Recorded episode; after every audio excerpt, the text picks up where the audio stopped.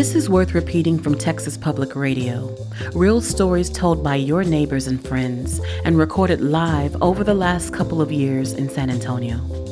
I'm Andrea Vocab Sanderson, San Antonio Poet Laureate. You know those arguments that you always win? The ones you have in the shower against an imaginary adversary? Every once in a while, the universe will call your bluff and you'll get an opportunity to deliver that monologue in real life. Our first story today is about the time Eric Cooper got one such opportunity. So I too grew up in a small Texas town, Argyle. You guys know where Argyle's at? A couple, all right. Uh, it's next to Drop. And when I uh, moved away from home to make my way in the world, um, my parents actually got divorced.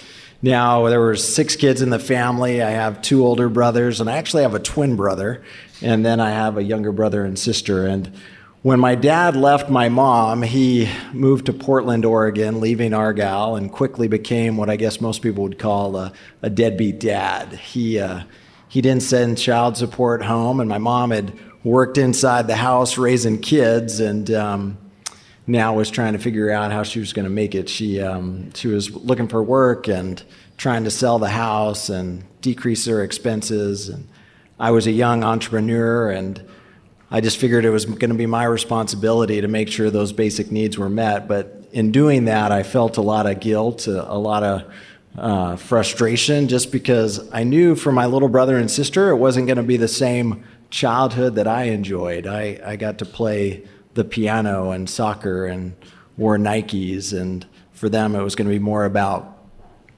food on the table and making sure the utilities were on. And I noticed with every check that I wrote, I increasingly begrudged my dad, feeling like he had shirked his responsibilities and left him in such a bad way. In fact, I, I was so frustrated, I didn't want to talk to him, and I didn't for two years. And it was at the end of those two years that I just felt like, boy, somebody needs to give him an earful, and I'm the guy to do it. And so I asked my mom, I said, hey, I'm going to talk to dad. Have you talked to him? Do you know how to reach him? And she said, Well, I know the company he went to go work for in Portland. That's about all I have. I haven't really talked to him either. My brothers hadn't. And so I started there. I called the company and, and said, Hey, uh, you know, I'm, I'm looking for my dad, and, and I hear he works for you. And, and they said, uh, you know, he doesn't, he doesn't work here anymore. He hasn't worked here in about a year and a half. And so I was like, oh, you know, this is well before Al Gore had invented the internet. You, you couldn't just, you just couldn't Google people or, you know, Facebook them. So I really didn't know where to turn. So I just, I thought, well, you know, if he got another job, um, you know, he'd, he'd have to file his taxes. So I called the IRS and just said, hey, I'm looking for my dad. And, um, this is where he worked. And they said, well, this is all the information that you're sharing with us, is all the information we have. So if you do find him, you know, uh, tell him, tell him we're looking for him too. And so I uh, said, all right, you know. So I thought to call the local police department there in Portland, thinking, okay, I could file a missing person. And they just said, hey, you know, you can't do that. You don't even know if he's missing. You just are trying to find him. What we recommend is that you hire a private detective. So, being young and naive, I thought, well, I can't really do that, but uh, I had a photo of him. And so I made a flyer that just said that he was missing.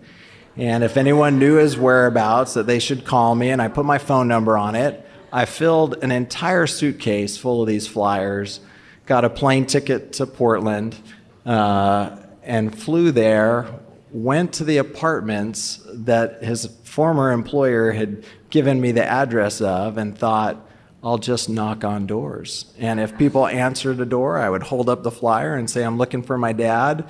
And if they didn't answer, I'd shove it in their door and hope that maybe it would get me a lead. And a lot of different responses you could imagine knocking on doors. But uh, i met a woman that actually saw the picture of my dad and said hey he used to live here. And i said yeah um, it's my dad. I'm looking for him. And she said well i used to see him at this gas station across town. If you head over there you might find him So I said, Well, all right, are you sure it's my dad? My dad was this kind of white collar business guy. And so I'm like, What's he doing at the gas station? She said, I don't know, but I always would see him there. So I headed over there and thinking, well, maybe he bought a gas station. And so I went in, I asked for the owner, and this gentleman walks out, and it's not my dad. So I just held up a flyer and said, I'm looking for my dad. And he said, Oh, yeah, he used to work here. think he works for this transmission shop. If you head over there, you might find him. So I journey on, and um, as I head to the transmission shop, I realize Portland, like many cities, has a good side and a not so good side. And I'm driving into the not so good side, and a lot of graffiti and some abandoned buildings. And sure enough, at the end of the road, I can see the transmission shop, and the parking lot's empty. And intuitively, I'm thinking, it's closed in one corner of the parking lot, there's some kids that look like they're in a gang. And then the other corner of the parking lot is kind of an alleyway where there's some homeless guys kind of meddling around. And I think if I pull into the parking lot, something bad's going to happen. I tried to save some money. I didn't take out the rental car insurance. I know none of you have done that, but I thought, you know, I'll just go ahead and pull in so I can, you know, see the front door. And when I saw the front door, I did see the closed sign. And I don't know what it was, but it hit me like a ton of bricks. I all of a sudden became so overwhelmed seeing the closed sign, knowing that I'd been on this journey to find my dad. And all of a sudden, this doubt. What was I thinking? This really didn't seem like a good idea a bit half baked. You've flown to a state you've never been to. You're looking for a needle in the haystack. Did you really think you could find him? And I don't know if you've ever been on a journey where you feel that level of discouragement, but it was fairly hopeless. And I thought for a moment um, to say a quick word of prayer. And I just was like, if I'm even on the right track, will you just guide me? And it was sitting in that rental car looking at the map, trying to figure out do I get to the airport or do I go back to the hotel and keep looking the next day that I noticed out of the corner of my eye one of the homeless guys that was walking across the alleyway.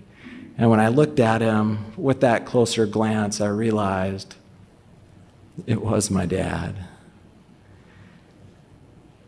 Not knowing what to do, I just got out of the car and yelled, Dad. Well, he looked up and he came running and just said, Son, I knew you would come. The only thing I could say is, You look hungry. And he said, I am. And I said, Well, get in the car. And he jumped in, and I had passed a Denny's on the way to that transmission shop. We went there for lunch, and when we walked in, this is where my life changed we were greeted by a maitre d' who looked at me and then looked at my dad and then quickly looked back at me and asked me if I wanted a table for one. I knew what she was getting at. We just didn't seem like we belonged together. She saw some young kid, so young, so handsome. Um,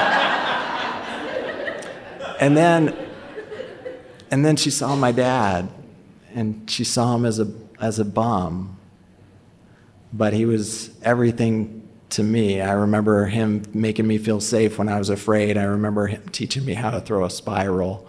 I remember him in so many positive ways. Well, I told her a table for two. We sat down, we started to eat. My dad wanted to apologize. He felt like he deserved everything he got. He uh, said, Son, I'm good. I just knowing that you care is enough, and I'm just so sorry. I, I screwed up and I, I left your mom in a bad way. And, and I felt that power of forgiveness, right? I was like, look, I came here to give you an earful, but uh, I, I, it's, it's what our future is going to be. And dad just come home and live with me. And he said, no, no, no, I'm okay. I don't need help. I'm like, well, how do you live? And he's, he lived in this abandoned camper trailer without running water or electricity. Um, he said he had to be careful. No one knew he was there because they would arrest him or shoo him off. And I said, Well, how do you eat? And he said, Well, there's, there's this woman who has a catering business. And at the end of the day, what food she doesn't sell, instead of throwing it away, she drives the streets here in Portland and she feeds the homeless. My dad said he was the beneficiary of her generosity. Well, you could imagine, I flew home from Portland fairly screwed up, right? I, I, now couldn't see strangers on the street. I saw moms, I saw brothers, I saw sisters, I saw my dad.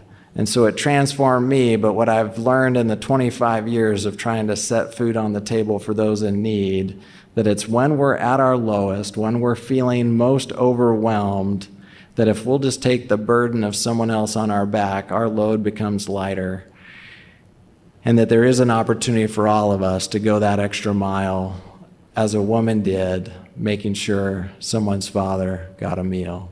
God bless you guys. Thanks.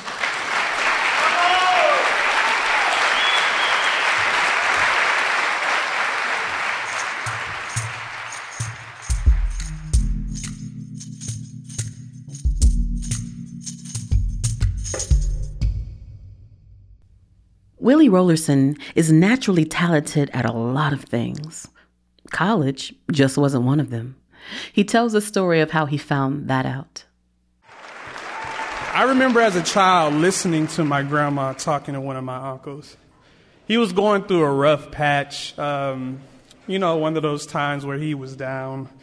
Um, and as she was coming to the conclusion of her lecture, she said four words that would stick with me for the rest well, the rest of my 28 years. she said, Son, you got to keep trucking. Little did I know those words would go much further than the big red fire truck I had imagined as a kid. Growing up, I prided myself on making my family happy. My family is the type of family that brags. Like, whenever you do good, something do good. Oh my goodness, my boy in one state. Your boy, your boy play football? My boy in one state. You know, I got one of those kind of families. Just go everywhere. You go to HEB, my dad would be like, he'd be talking to the clerk, man, my, my son made the honor roll. boop, boop. You know what I'm talking about? So, you know, I just had one, and I prided myself on, on, on those things because it, it, it made me want to do better. So by the time I was 17 years old, I, like I said, I had a state championship in football. I was honor roll student. Um, I was doing good basketball and track, and I had recently joined something that would eventually change my life forever. I was doing my first year of choir, chorale. And uh, I've always been able to sing, but uh, I was like, chorale isn't for me. I'm an athlete, you know what I'm saying? Like, I, I can't be out there doing all that. But anyways, so um, I, I'm, I'm doing something that separates me from the rest of the guys. You know, there's guys that are just as athletic as me, more athletic as me, but there's nobody who's athletic as me who can sing like I can sing. you know, I, you know, I love that. You know, until Josh came around. Um, Josh was six feet two, about 215 pound, 17 year old. Uh, as soon as he walked into the choir room, I was like, who's this guy? You know, and you know, and soon, and, and, and it's crazy. As soon as he starts singing, like I can sing, but Josh can sing. You know what I'm saying? Josh is like a mix between a baby Luther Vandross and a Jamie Foxx, like the voice of baby Jesus. But anyways. Uh, you guys got to stop laughing. and so, um, so he starts singing, and I'm like, oh wow, this guy, I don't, I don't think I like this guy. Um, this, this guy's good. So after one of my uh, spring concerts, one of our spring concerts, he gets on the piano. Not only can he sing, he could play the piano, y'all. He gets on the piano and he starts singing this song by Jamie Foxx. It's called Heaven. And it's like we're in the school cafeteria. As soon as he starts singing, it's like somebody dimmed the lights. The teachers forgot that they were teachers. the students were in pandemonium. It was like I've never got this kind of reaction when I was singing. When I sing, it's like, "Oh, you're good, dude," or "That's nice." Nah, Josh got, "Oh my God," you know. It was like, "Okay, I don't like that." So at the end, of, at the end of the performance, he's, I, I walk up to him and I'm like, "Hey, teach me that song." He taught me three chords. Those chords weren't really right now that I know how to play this, this day. Um, but I practiced those chords until they kind of sounded like the song. Fast forward to Christmas, uh, my grandma just happens to have a keyboard set up in the living room, and I show, hey, grandma, look what I could do. You know, and she's like, "Want me to buy you a keyboard, baby?" Yes. So I don't know what a sustain pedal is yet. I don't even know what a keyboard stand is yet. But I have this big old 77 key Casio. I have it on my lap. I'm on YouTube. You know, this is before Justin Bieber got popular. This is when he was still on YouTube. So I was just, you know, playing finger by finger, shaking because I wasn't used to playing. And little did I know that day was the day that would change the rest of my life. Those three chords, because it was that day I decided music was, is what I'm going to do. So fast forward to college. Um, college was something I was always nervous about. I always did good in life. I was always naturally good at everything. But college was one of those things that I was not. Um, I got around the wrong crowd. I stopped going to class. Drank a little bit too much. Um, and I ended up failing out of college. I ended up, it was bad. Um, but I never went home because I know if I would have went home, I wouldn't have finished. And so what I did was I would practice the piano eight hours a day. I would keep performing with the jazz band with the with the college. I'll keep performing with the chorale in the college, and I stay in good standings with my music professors. And long story short, because the um, harmonica just blew. Um, I ended up applying to financial aid and I ended up applying back into school the next year only to find out that everything gets denied. And I'm like, wow, okay, so that sob story I wrote financial aid didn't really work. And so I stay out of school, I, I keep practicing, I keep, I keep the next semester going around, and I apply again, and I get denied. And so at this point, I'm at a really low place in life. I'm like, well, I failed my family. My family really just found out I failed. I was just up at school, living on friends' couches, living place to place, just trying to maintain and not tell my family what I was actually going through. When all the while, I could have just told them, went home and not went through a lot of stuff I went through. But that's just a part of being young, y'all. Y'all gotta understand. I think most of us have been there. But, um, eventually I get this phone call. One of the guys from the jazz band, the piano player, can't make it. And he calls me and I'm like, yes, I got a rent to pay. I want to play. So turns out that this gig is for the school's provost, y'all. And so I'm like, yeah, I'm taking it. And I'm thinking it was like this fancy event. You know, I'm like, all right, I got to play for all these school board people, got to come in a tuxedo. Uh, come to find out it was her family reunion. and so when I get there, I charge straight at. her. I don't mean to do it. I charge straight at her. I'm like, look, I've been trying to get back into school. I know I messed up. I know I did this. I know I did that and the other. But I just, she's like, you set up over there. And so I'm looking like, okay, so guess I go set up. Anyways, we get to playing, her family gets to dancing, everything keeps going, and she comes up to me at the end, she was like, son, we got to get you out of school. Come to my office next week. So I go to her office, and we go through this ordeal, we set goals, we make plans, and not only did I get back into school, y'all, my financial aid got approved with the same letter I used the semester before. It was a good letter. I put a lot of thought into it. And I finished uh, college last May with, a, with, since I've been back, 3.6 GPA. And so, with that being said, I know that with persistence, you could get through anything in life, and there's nothing else in this life that can stop me. Thank you.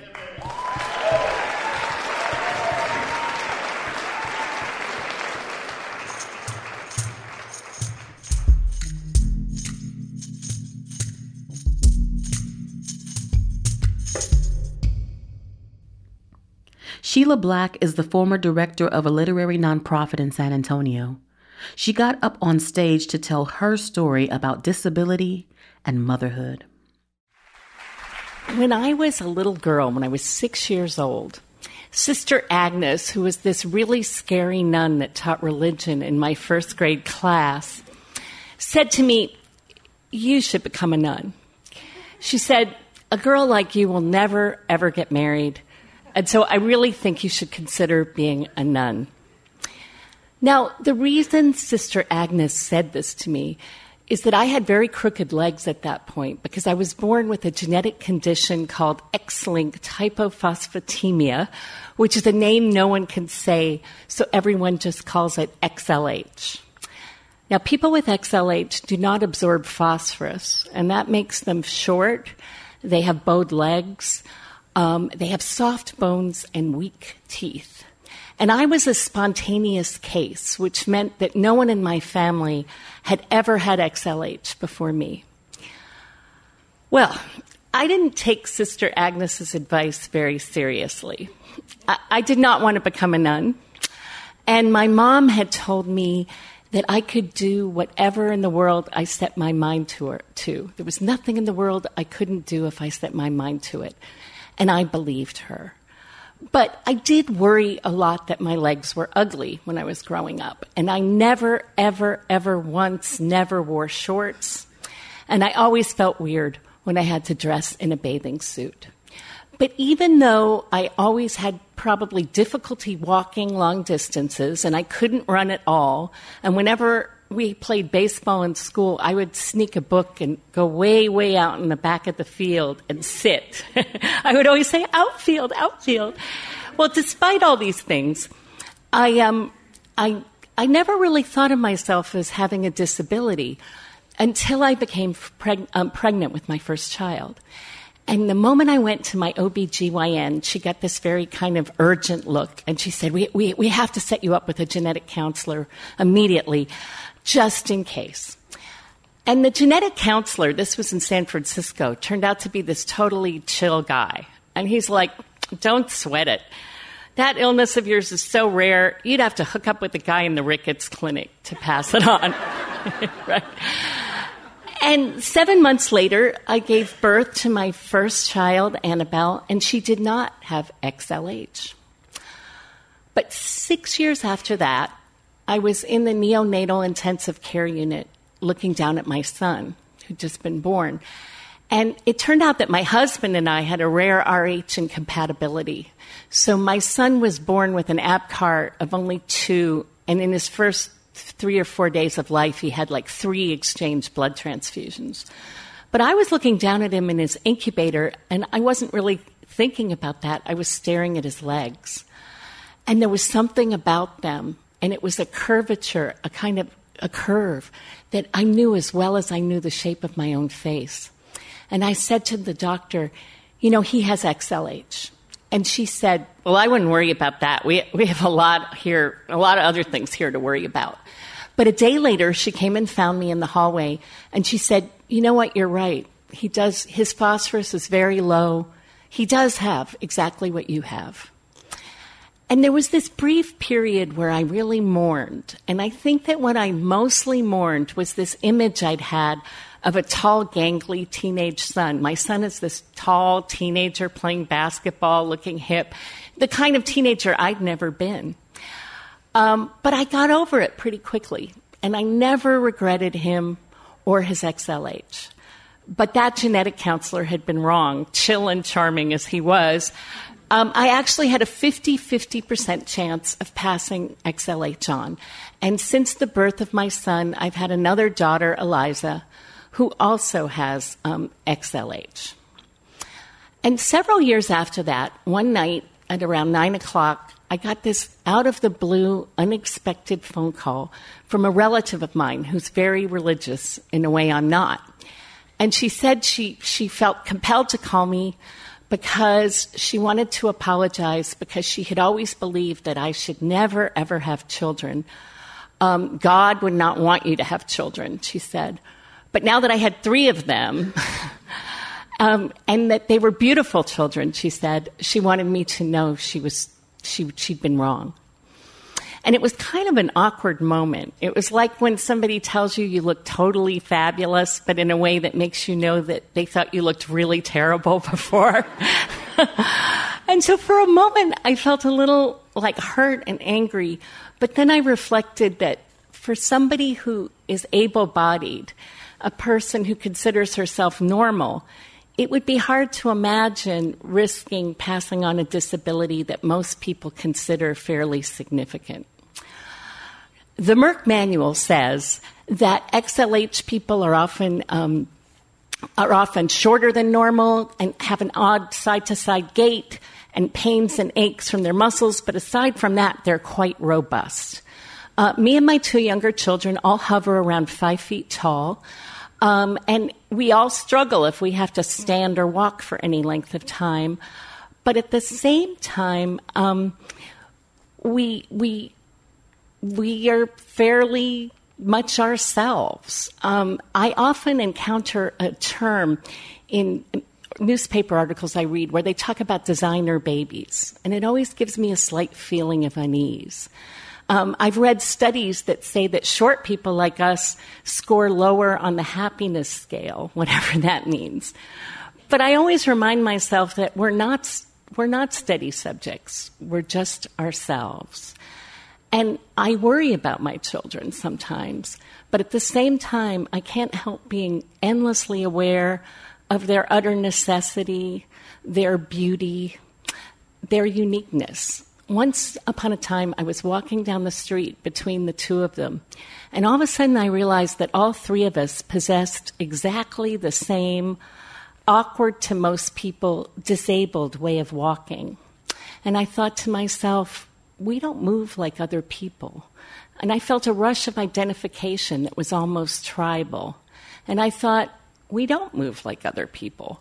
But who's to say there's not unique things we've learned from our way of moving and being. Um, once, not so long ago, I actually sat down and asked my children how they felt about the XLH I'd passed on to them. And they said to me, they both kind of spoke about it as if it were almost, but not quite, a gift. My daughter Eliza said, It's made me not fit in, but it's taught me empathy. My son Walker said, I'm sometimes bitter about being so short and about the pain, but I'm very glad to be alive.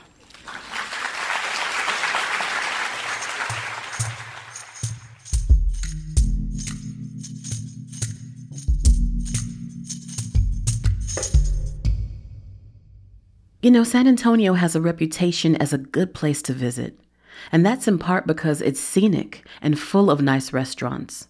Another reason is that San Antonians love to show visitors a good time. And John Bloodworth, in the last story for this episode, is no exception. So, you know how time kind of helps us erase all those bad memories we had, and we end up with just remembering those good old days?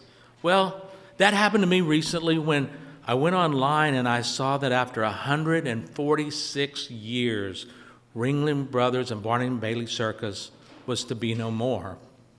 You know, for 10 years, I was what they call the advanced PR man for the greatest show on earth. Now, what that meant is I had to jump through hoops year after year after year to produce banner headlines so the circus would sell out at the Coliseum. You know, I finally realized that it wasn't so good after all, and that I had been trapped in a three ring circus. You know, at, first it was pretty easy. You know, the, the, the circus clowns, everybody loves a clown, some people don't. But they were great with the grease paint, with the funny clothes, with the big shoes. I'd load them in the circus van and I'd take them down to City Hall. And the mayor had a proclamation Circus Days in San Antonio. And you know, it was pretty easy to get the newsmen to come down there and cover it because they were used to covering clowns down at City Hall. but now the pressure was on. I had to do something more. So I started looking at the acts that were coming to the circus. And one year, it was gravy. There were trained monkeys that were part of the circus. And two of the monkeys, Ollie and Inga, had perfect table manners. So I thought, what a great opportunity. I'm going to invite society ladies and the society editors to a baboon brunch at the Fairmont Hotel with Ollie and Inga. Thank God things went flawlessly. You know, they were served peanut butter and banana sandwiches, and they drank their tea out of little cups. Not a calamity to be had. And the next day, it was all over the news. I thought, well, this is it. I, what can I do? I can't do anything better than this. Well, the promoters informed me that you got to do something to pull out all the stops. Gunther Gebel-Williams, the world famous animal trainer, was going to announce in San Antonio that he was retiring from the circus. Oy vey, what should I do? So I thought, okay, what do people do in San Antonio? What, what is the biggest thing that happens in our city? Tourism. So I went to Gunther and I said, Gunther, would you like to be a tourist in San Antonio? And I'll take you down and you visit the Alamo. And he said, John, that's a great idea. I have the cowboy hat, I have the boots, we go. It was all set. But then I said, Well, Gunther, I'd like for you to maybe bring one of your friends with you. And he goes, Who? And I said, Well, Susie, your Asian elephant. And he looked at me and says, We put her in the 18 wheeler. She's there. So it was set. I had a stunt that I think P.T. Barnum would have been proud of. But I had a little something to take care of. I had to convince the daughters of the Republic of Texas, the guardians of the Alamo at that time, that this was a great idea. So I went to the president of the RT and I explained to her what we were doing. And after a little bit of uh, finagling, she realized that this would be good for tourism. And she even said to me, Now, John, normally when we have a dignitary that comes to the Alamo, we present them with the Texas flag that has flown over the shrine of Texas liberty. I said, Well, that's great let's give it to Gunther. But then I thought, well, Susie's going to be here, and we have to have something, some kind of a souvenir for Susie. So I, I, I went outside, and it was a brainstorm. 10,000 kids parading around in coonskin caps. That's what Susie needed.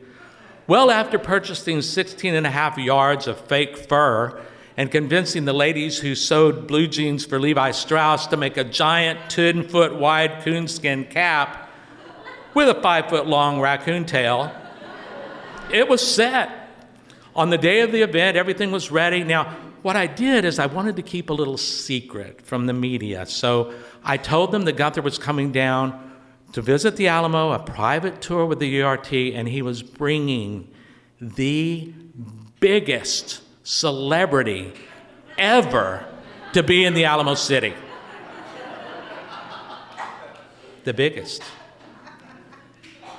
They arrived, they were waiting behind the long barracks, everything was set up in front of the Alamo.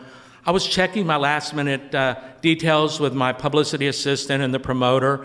Coonskin cap was ready. I went up to the DRT president and said, Now, what time will you present the flag to Gunther? She turned ashen and she said, Oh, John, I left the Texas flag on my dining room table in Terrell Hills. I didn't panic. I grabbed the promoter, I grabbed my assistant, and we charged into the Alamo grounds like soldiers on a mission. I ran back into the souvenir shop. I saw a display of Texas flags, grabbed a box, ran out the door, yelled at my assistant, pay for the damn thing. And we charged back up to Alamo Plaza. Now, just before we got through the arched gate that leads back onto Alamo Plaza, I stopped the promoter on the inside of the Alamo and I said, Get ready to catch this. I ran outside, I threw the flag over the wall of the Alamo. He grabbed it, we ran up to the front. I presented the flag to the ladies with the DRT and I said, Now you have a Texas flag that's flown over the Alamo. Give it to Gunther. From around the side of the building comes a four and a half ton, 11 feet and a half tall at the shoulder, ponderous pachyderm. The crowd went into a frenzy. The media began to snap pictures, and, and cameras were rolling, and it couldn't have been a better moment. Just as they reached the center of the Alamo, Susie went down and the hat was placed on her head. Well, she was a circus animal after all, so as soon as that happened, she went up on her hind legs, trunk in the air. That was my Kodak moment.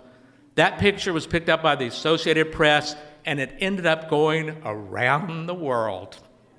My deed was done. My circus days were over, or so I thought. About two months later, I got a call from a different kind of circus. Now, these were wild animals in a square ring. And for the next 10 years, I was the advanced publicist for Hulk Hogan and World Wrestling Federation. but that, as they say, is another story.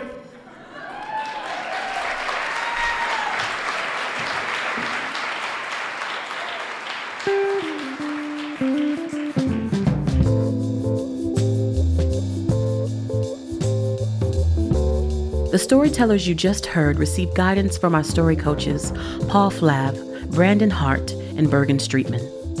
We'll be holding live storytelling events in person again as soon as it's safe to do so. If you have a story to tell or you know someone with a great story, get in touch with us at tpr.org. Worth Repeating events are produced by Paul Flahive and Kim Johnson. The podcast is produced by Ben Henry. Our news director is Dan Katz. Production assistance from Rob Martinez and Kyle Perez. Bobby Saluce is TPR's Vice President of Marketing and Communications. Joyce Slocum is TPR's President and CEO. I'm Andrea Vocab Sanderson, San Antonio Poet Laureate, and I'll talk to you again real soon.